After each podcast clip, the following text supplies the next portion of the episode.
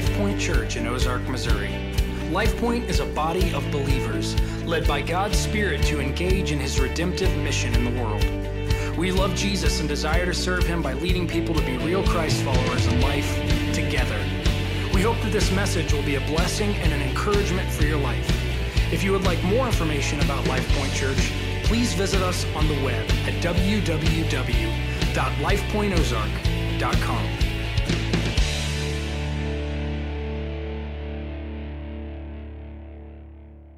Deuteronomy chapter 21. I'm going to read verses 15 through 17 today. If a man has two wives, the one loved and the other unloved, and both the loved and the unloved have borne him children, and if the firstborn son belongs to the unloved, confused? 16. Then on the day when he assigns his possessions as an inheritance to his sons, he may not treat the son of the loved as the firstborn in preference to the son of the unloved, who is the firstborn. But he shall acknowledge the firstborn, the son of the unloved, by giving him a double portion of all that he has, for he is the firstfruits of his strength. The right of the firstborn is his. May God bless the reading, the hearing, the understanding, and the obeying of his word today. In my family, there are three children. I am the baby. I still remind my siblings regularly that I am the baby and that I am more loved than the other two. I don't really believe that. I just want them to believe that. And for 45 years of my life, I've been trying to convince them of that, but my parents have done a good job of helping them understand. Just let him go. We all understand. The oldest in my family is my sister. She's six years older than I am. And I have affectionately referred to her as the firstborn of our family as what I call the second mother. Now, I always intended this label with a deep affection, but I suspect that she more received it as a deep infection instead of affection. But what we want to talk about today is the firstborn of the family, the one who was born first. And if verse 15 of Deuteronomy doesn't confuse you, what, uh, what Moses is dealing with here is a situation where a father shows favoritism among his family. Now, remember, we've talked about in the law that the law that Moses is exercising and teaching, instructing in from chapter 12 all the way through chapter 26 is he's addressing situations that the children of Israel are going to deal with in the land, uh, uh, in the promised land when they cross over the Jordan River. And so there are times in this series of passages where just two or three verses begin to tell us what the law should be in a very specific situation. Sometimes just one verse deals with it. And here we have three verses. As a matter of fact, this whole chapter is a string of just three to six verses of laws that Moses is giving them to address specific situations they will deal with when they go into the land.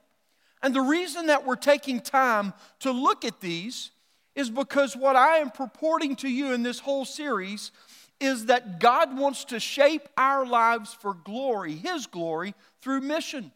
And the book of Deuteronomy is all about Him shaping a people like Himself to live on mission in the land. And what is it that we as Christians today can learn from Deuteronomy that was originally written to the children of Israel that we can understand for today and apply it to ourselves in order for us to uh, live a, a, wholehearted allegiance through a whole life obedience in our life. And so that's the whole impetus of this series. And so today we consider this law that addresses the firstborn of the family. Now, Moses addressed this situation where the father was showing favoritism towards the one who was not the firstborn. And I, am not going to deal with the multiple wives today because that's not the focus of this passage. If, if you want to talk more about that. We can deal with that later. Uh, this man had a number of issues before we even get to who gets the most inheritance, but I mean, which is obvious from the verses. But, but we're going to look at where the focus of these verses uh, rest. And here's what he basically says He says that a man cannot use his personal preferential rights to treat his wife or his children any way he chooses to. That, that's basically what Moses is saying. He's saying that the father should not give the inheritance rights of the firstborn to another, but rather he is responsible to regard the firstborn with his rightful inheritance.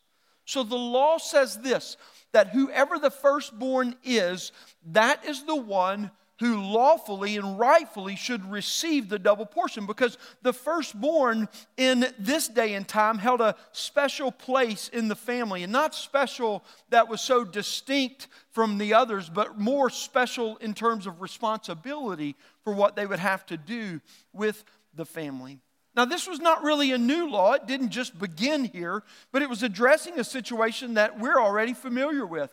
If we were to turn back to the book of Genesis to chapter 29, there was a man by the name of Jacob whose life was riddled with the fact that he wouldn't obey this law.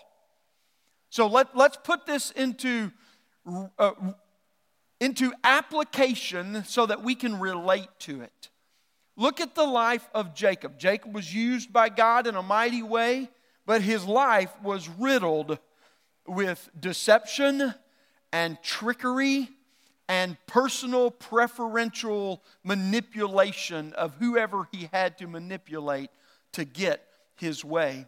Here's what we learned Jacob went to Laban and served Laban, and he served Laban, Laban for seven years because he wanted to marry his daughter, Rachel. He served him. They went to the wedding. I don't really understand how all of this could happen, but at the end of it all, Leah was Rachel, and Rachel was not Rachel, right? You remember this. And so the wake up the morning after, and he goes back to Laban, which is weird in itself. You shouldn't be that close to your father in law on the morning after your wedding, right? and he says, Hey, that's not Rachel, that's Leah. And he goes, Yeah, he said, but she's the firstborn. And in our family, we don't give anyone else in marriage until the firstborn has been married. And so, what does Jacob say? Then can I work another seven years for Rachel? And he says, Sure, pretty good deal. And that's what he does. And at the end of seven years, he gives Rachel to marry. Now, the Bible goes on to tell us in verse 21 that Leah bore Jacob three sons first Reuben, Simeon, and Levi. But we also know that Jacob loved who most? Joseph. Remember? What did Joseph have?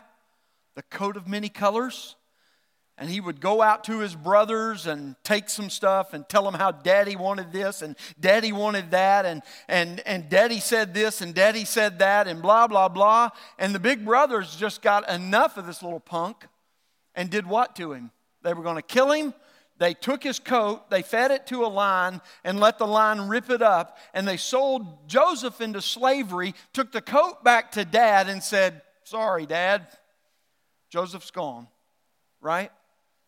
And so we know that Joseph goes into Egypt. Uh, he becomes the number two ruler in the land twice.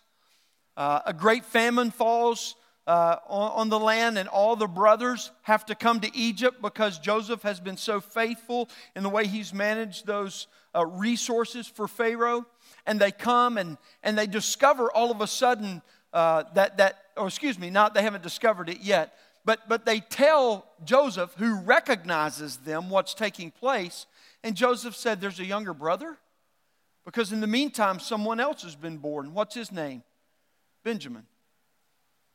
So now who does Jacob love most? Benjamin. And he says, You have to bring the younger brother to me. And they said, Oh, no, we never do that. Dad wouldn't let us. He's lost one young son, he won't lose another. And he says, No, you have to, because Joseph had never met him. And so they bring Benjamin. Joseph reveals himself to them, and they end up all moving to Egypt so they can be cared for.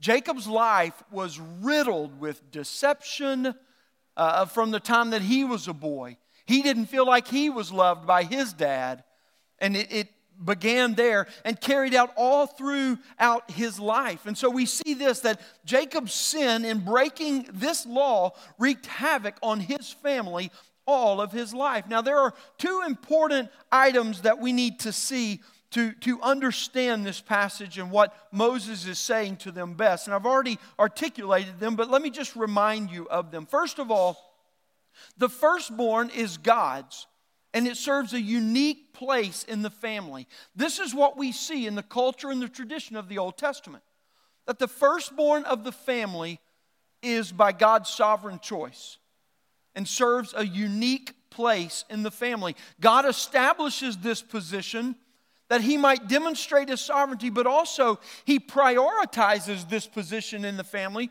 and the firstborn receives a double portion of the inheritance because of the second important item that we will see here that the firstborn should lawfully receive his due inheritance because he holds a specific responsibility for the whole family. We talked about this briefly last week when we looked at the rebellious son. But with the firstborn, what we understand is it was his responsibility to make sure that the whole family was cared for. And so he got the larger portion because he had a greater responsibility. And this was understood. And what Moses is saying here is you can't deprive the one who has a higher responsibility with lesser resources. This is by God's sovereign decision. But listen, there's a greater truth that is, that is resonating through this passage. God ordained the firstborn because in the law, He would use the firstborn to point us to another firstborn, to one who would be born as the only begotten Son and who would serve a purpose upon which we will look today. You know, many parents struggle Many of them even fight when all of their expectations are not completely fulfilled in their kids in the way that they desire. Maybe that's something you've had discussions about in the last few weeks. Maybe it's something you've wrestled with in your life. You love your kids, you wouldn't deny that at all. But at the end of the day, sometimes some of the things that you had desired for them, you didn't really see coming to full fruition in them. And as parents, that's hard because there's disappointment that can arise within, but at the same time, there's pressure that can be applied upon. And we don't want to do that to our children. And so we war within ourselves. And we know that so often that is as a result of our own sin. And we have to repent of that and we have to ask the Lord to forgive us, and we have to learn to love our children for who they are and to see them as a gift of God to us and to appreciate that. Parents, we must recognize that our children are a gift, they are a blessing to us, they are a responsibility for us. But they are given for God's glory and they are given for God's purpose in the world. The psalmist says that children are like arrows in the hand of the archer. And arrows aren't trophies to be hung on the wall, they're weapons to be fired into battle. That should help us, parents. Help us understand what God is saying to us today. The firstborn holds a unique role in God's history of redemption. In the 10th plague, the life of every firstborn in every home that was not painted with the blood of the Lamb would be killed by God's will. God Himself moved as an angel through the camp and would kill the firstborn of every home. He was demonstrating his power over life and over death in this ultimate plague because he was taking not only children from the home, but he was taking the next generation, the future hope of Egypt. He was stripping it from them because they were trying to strip his future people from his hands. But it also pointed to a greater demonstration of God's power. God offered up his firstborn, his only begotten son. Maybe the greatest passage that is most well known and familiar in all of Scripture is John 3 16. For God so loved the world that he gave his what? His only begotten Son, that whosoever believeth in him should not perish, but have eternal life. Listen, friends, understand what God did here. His only begotten was handed over to Satan. God took his son and he put him in Satan's hand. And he said, Satan, open your hand and I'll give you my son. The one you couldn't conquer when he was on earth, but the one that I lifted up and I'm going to give him to you. And he placed Jesus in the hand of Satan. And Satan gripped him and held him, and for a moment made everyone convinced that he had conquered him. But in three days, God said, I want him back now. Give him to me. And he came up from the grave and was raised. You see, he placed Jesus squarely into Satan's grip of death, but Satan could not hold him. Do you see that point there? That, that Satan could not hold him. God gave him, Satan had him, but he couldn't keep him. And so after three days, he raised him from the grave. And might I just make an application to your life briefly here to say this that there is no hold of sin's power in your life that is greater than God's power to save you. There is nothing that sin can do or hold in you or over you or to you that God cannot pry sin's cold, dead hands off of and give you new life as a result of. I don't know who needs to hear that today, but someone does. Someone's here today, you're addicted, you're defeated, you're discouraged, you're destitute, you're distraught. Why? Because sin, because condemnation, because shame, because guilt is destroying your life. And you wonder if God is sufficient to save you from your situation. And the resurrection of Jesus Christ says God can take anyone from anywhere and save them because he put Jesus in Satan's grip of death and took him back when he was done with him. Jesus, friends, is the firstborn. He's the firstborn. He is the one that is exercising God's mighty power to save all who by faith will trust in Him. And what I want you to see today is that this law points us to the firstborn to understand the role of the firstborn in the family. But as a greater firstborn, it points us to the only begotten Son who would be the firstborn for you and for I. I want you to see today four positional roles as the firstborn in Jesus that reveals his inheritance. And what I want to beckon upon you today for is this that you can trust Jesus because of his fulfillment of these roles as the firstborn. The first one is this. We've already looked at it in John 3 16. Jesus is the firstborn as God's only begotten Son. He is the firstborn as God's only begotten Son. God blessed Jesus' birth with mighty miracles to identify him. Prophetically, he was the fulfillment. What did Simeon say when he held the baby? You have dismissed my life in peace. I have seen the salvation of man prophetically, he completed his promises in the birth of Jesus. But he also did it through proclamation.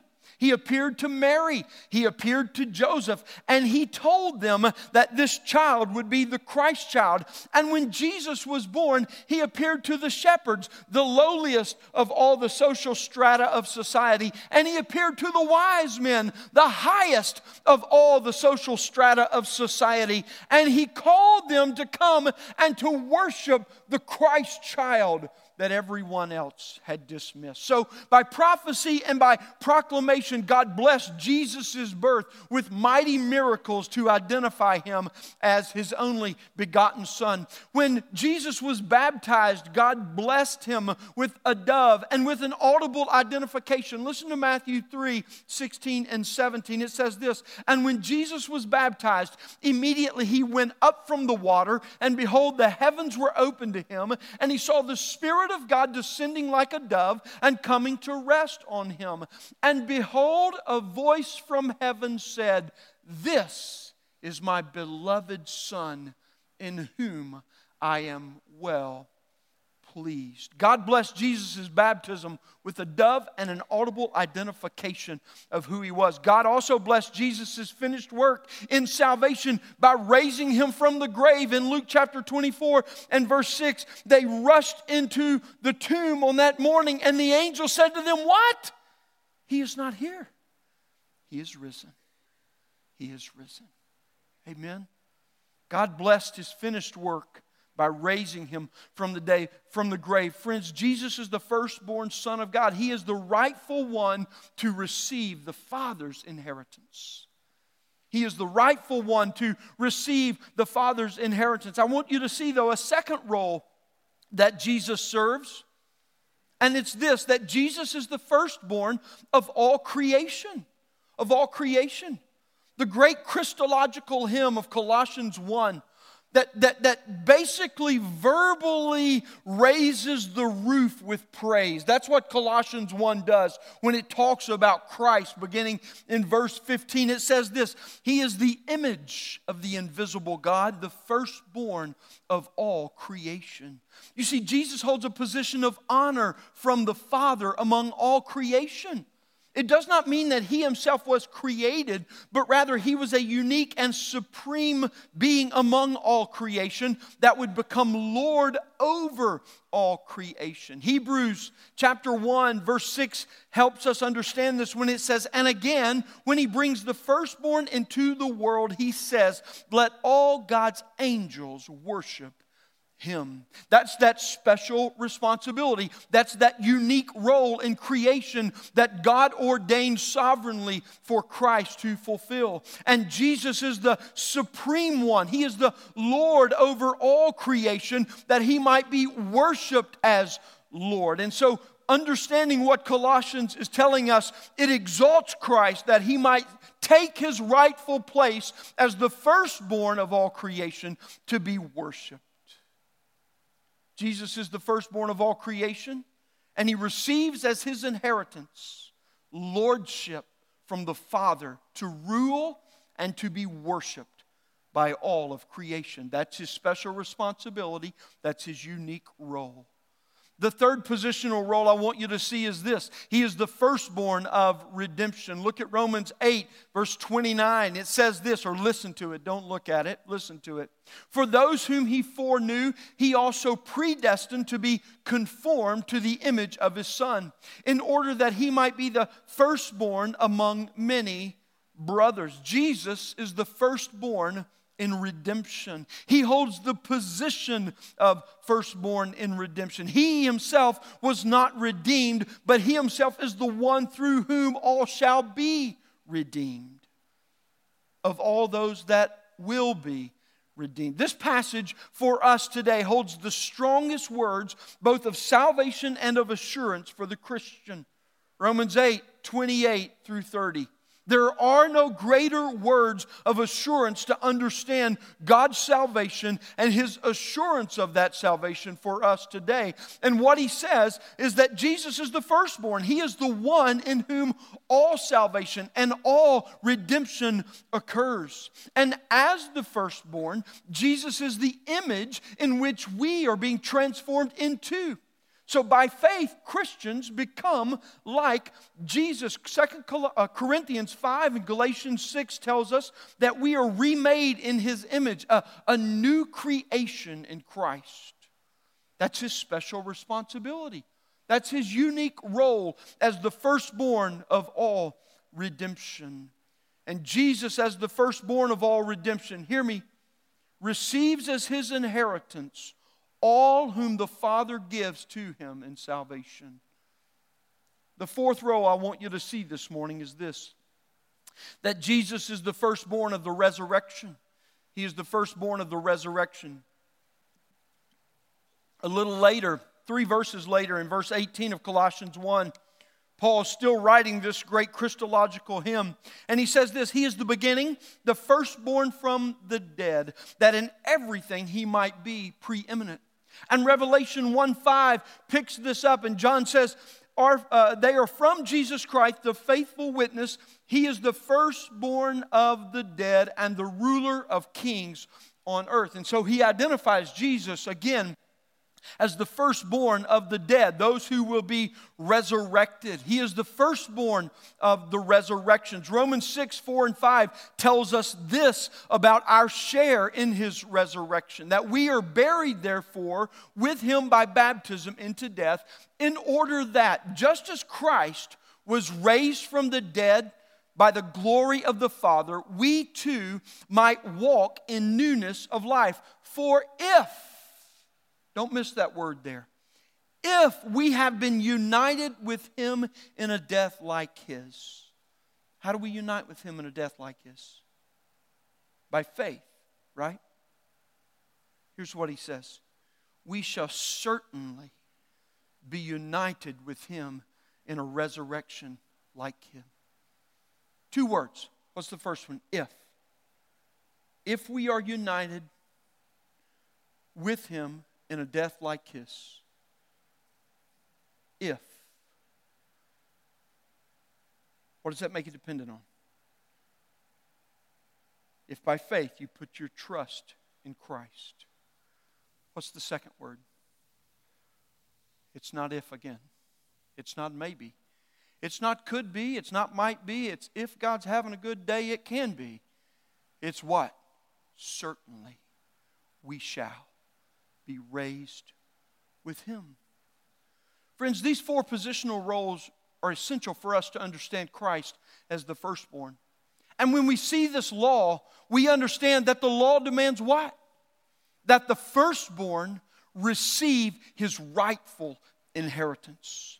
And the point that we make here is that Jesus is the firstborn and he will receive his rightful inheritance. His inheritance as the firstborn of the resurrection, or that all who by faith share in his resurrection. God raised Jesus because his wrath was satisfied on the cross.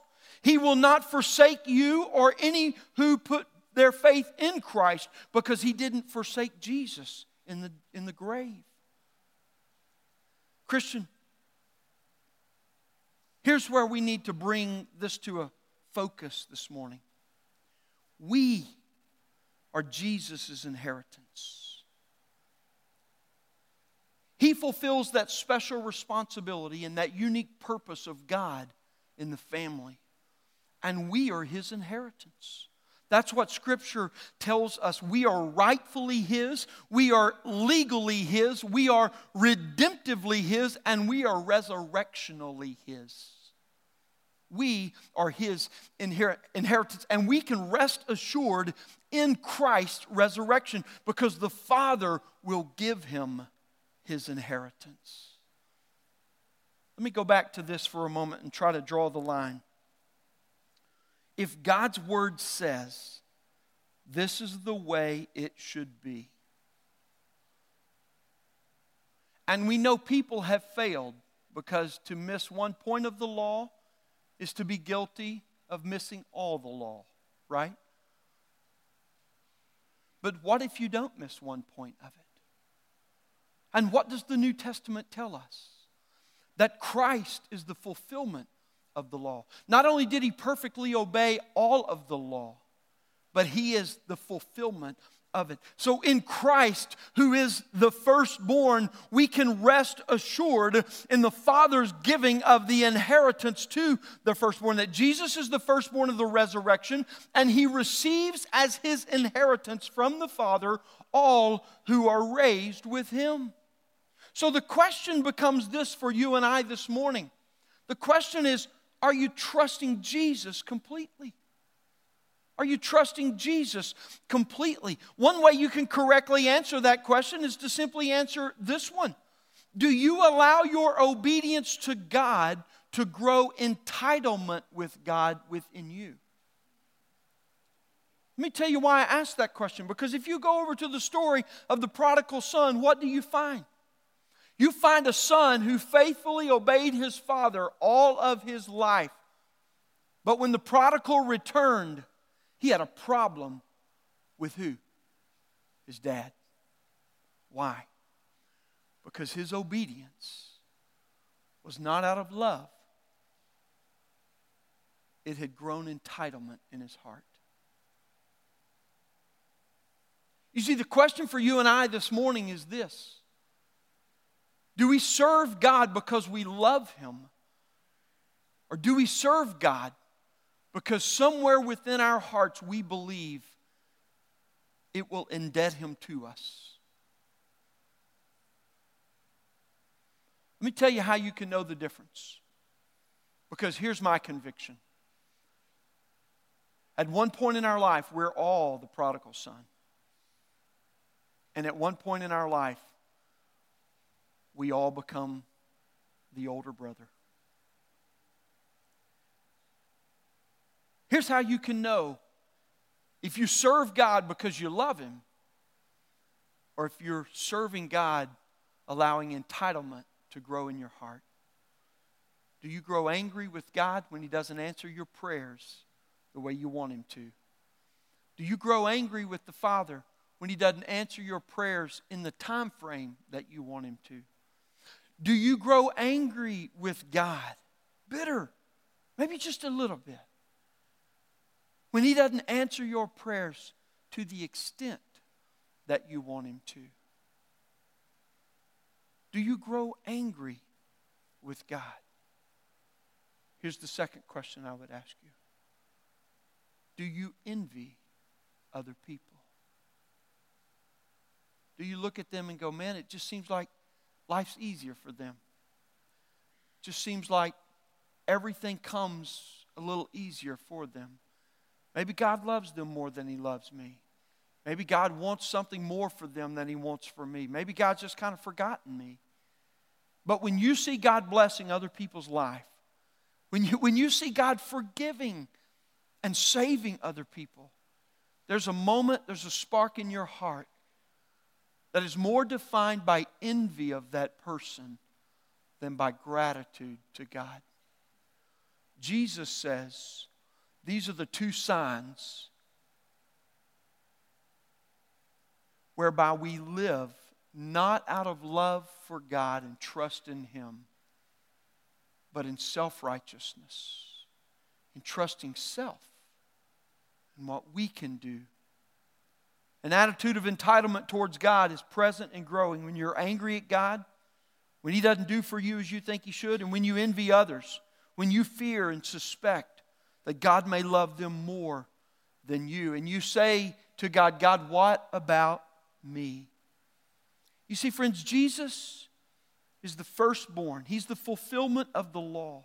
And He shall fulfill this law as well, the law of the firstborn. As the firstborn, he has completely secured every promise of God, and he will receive his full inheritance from the Father. You do not have to perform perfectly for God. You cannot impress God to love you more by your performance. And you can trust and rest in Him by faith in Christ Jesus. You see, Jesus is the firstborn. He is exercising God's mighty power to save all who by faith will trust in Him.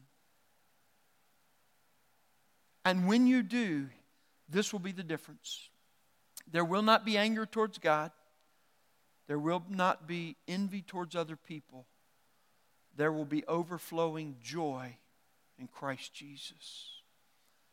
You see, the Bible tells us that as the firstborn, Jesus humbled himself and obeyed the Father for the joy that was set before him.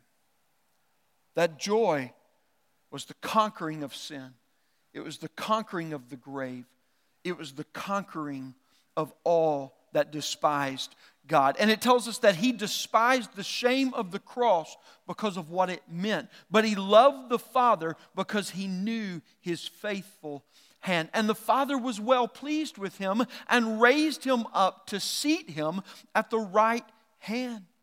You see, friends, when we trust in Jesus. He never leaves us with scorn, with shame, with bitterness, or disillusionment, but He endured sin's shame that He might bring to us everlasting joy in salvation. You don't have to worry about whether God loves you enough. You can trust that He will be faithful to His only begotten Son and rest in Him alone. Will you do that today? Will you do that today? Won't you receive the joy that multiplies to overflowing in Christ Jesus? Can I lead us in a prayer as the worship team returns?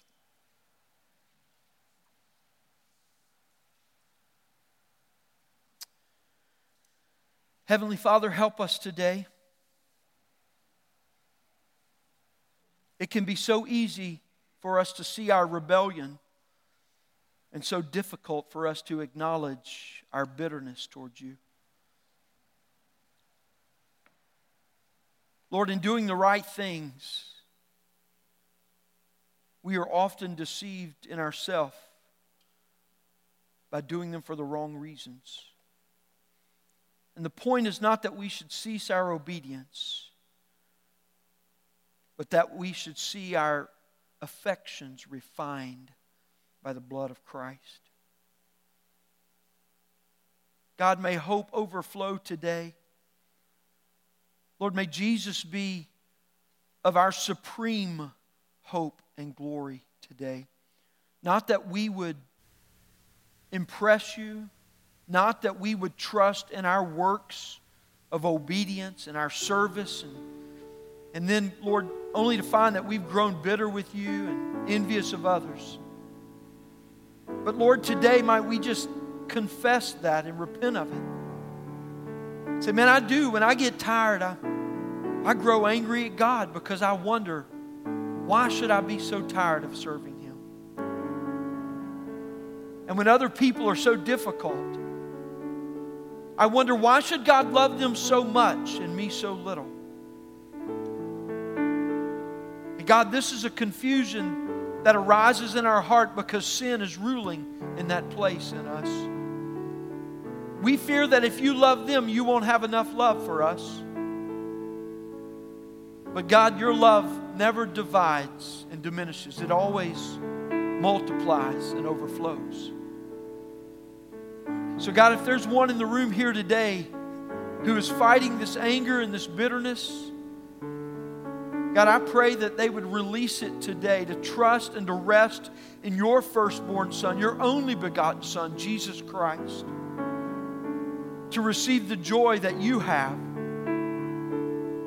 to know its overflowing presence in their life. And God, if there's one here today who's never come to the point in their life where they've given up their own striving, repented of their sins and they're trusting in their self. But for the first time today, they know the Spirit of God is speaking to them in this very way. I pray for their salvation today, God. Help us, Lord Jesus, to trust in you, to trust in you alone. We pray these things in the name of Jesus. Amen. Let's stand together and respond to the Lord in song.